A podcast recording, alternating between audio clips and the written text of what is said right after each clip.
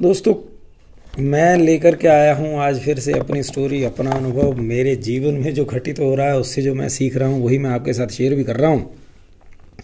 आज का दिन भी बहुत अच्छा बीता, बहुत ज़्यादा बड़ा लर्निंग डे रहा। आज का दिन बहुत ज़्यादा एग्जॉस्टिंग था, लेकिन मेरे लिए इसने दरवाजे खोल दिए, समझ के।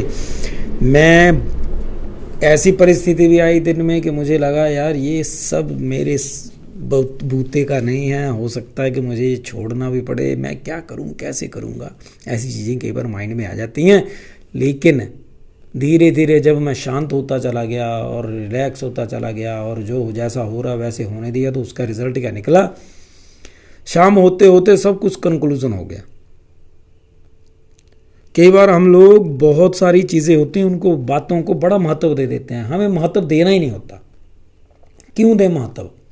जो हमारे लिए महत्वपूर्ण है, हम उसकी तरफ़ ध्यान देंगे या फिर बेमतलब की अगर कोई इंसिडेंट हो गया या किसी ने कुछ बोल दिया, हम उसकी तरफ़ सोचने, विचारने की तरफ़ ध्यान दे देंगे। हमारा टारगेट सिर्फ़ अपने को इम्प्रूव करना है। और हाँ रिलैक्स होकर के हमारे आसपास जो लोग हैं, उनके साथ प्रेम से रहने का है।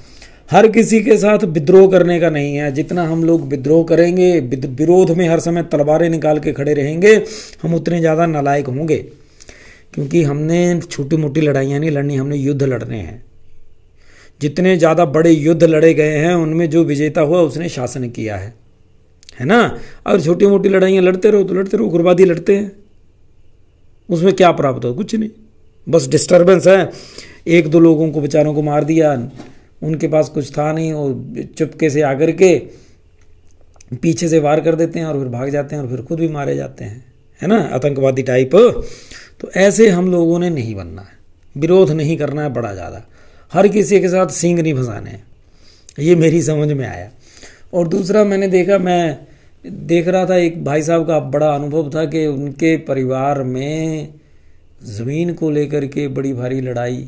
अच्छा हिंदुओं की बात ही कर लो। हिंदू हो, मुसलमान हो, सिख हो, सब में यही चल रहा है। बड़े ज़्यादा लोग क्या करते हैं कि उसको भाई बना लिया, मेरा संबंध उसके साथ है। एक भाई साहब है हमारे, उनका बड़ा भारी प्रोपोगंडा रहता है कि मैं राष्ट्र सेवा, हम सब भाई हैं और अपने भाई के साथ उसका केस चल रहा है। ऐसे और भी कई इंसिडेंट होते हैं। तो उन्होंने अब अपना अनुभव बताया कि देखो, मेरे घर में ये पंगा पड़ गया कि अब जिनके पास बड़ा ज़्यादा है भगवान का हुआ सब कुछ है, वो भी बच्चे बोलते हैं कि नहीं, हमें तो सारा चाहिए। और जो बेचारा जिसके बहुत ज़्यादा ज़रूरत है और मुझे लगता है कि उसके पास होना चाहिए, उसके सोर्सेज नहीं है, उस बेचारे को सफ़र करना पड़ रहा है। लेकिन क्या करें, परिस्थिति ऐसी है, समझा ही नहीं सकते उनको और समझने के लिए वो तैयार नहीं है, जिनके पास सब कुछ है। और आप जिस भी मर्ज़ी धर्म से हैं, आप जिस मर्ज़ी जाति से हैं, अगर आप लोगों को, हम लोगों को ये सब गुण नहीं है हमारे में हम लोग अपने परिवार में, जहाँ जन्मे हम, उनके साथ अच्छे ढंग से नहीं व्यवहार कर पाते। हम जहाँ रह रहे हैं, आसपास के लोग, भारत में मैंने देखा कई लोग फॉरन गए हुए हैं, वहाँ बड़ा अच्छा उनका नियम है। इवन हमारे यहाँ गाँव से लोग गए हुए हैं, शहरों में, वहाँ बड़े प्रेम से रहते हैं। सबके साथ अच्छे संबंध है, लेकिन गाँव में आकर के एक एक इंच ज़मीन के लिए लड़ते रहते हैं। अपने भाई बांधवों के साथ भी उनकी कुत्ते बिल्ली का बैर हो जाता है। दूसरे लोगों के साथ अच्छे हैं, उनको खूब जफियाँ डालेंगे, धर्म, ये मेरा धर्म भाई है। ये मेरी धर्म की माँ है और जो असली माँ बाप हैं और भाई हैं, उनके साथ तलवारें टनी हुई, ये क्या मतलब हो गया? ये भी मैंने लर्न करा कि भैया, धर्म या जाति, आप बचा पाओ या ना बचा पाओ, कम से कम अपने परिवार के संबंध तो बचा लो। धर्म और जाति तो बचाएगा, परमात्मा वही बचाता आया है।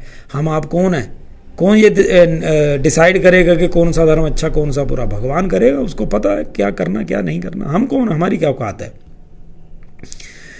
और बाद में एक और बात पता जो मेरे को चली, वो ये थी कि इंतज़ार करना बहुत अच्छा होता है।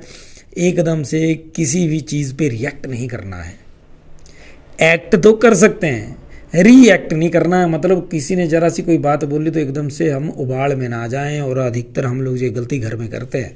बाहर तो नहीं करते, क्योंकि हमारा क्रोध होता है। जो वो सामने वाले को देख लेता है कि अगर सामने वाला हमारे से ताकतवर है तो हम हँसते हैं, बड़े मज़ाक में बोलेंगे। अगर सामने वाला कमज़ोर है तो हमें गुस्सा बहुत आता है।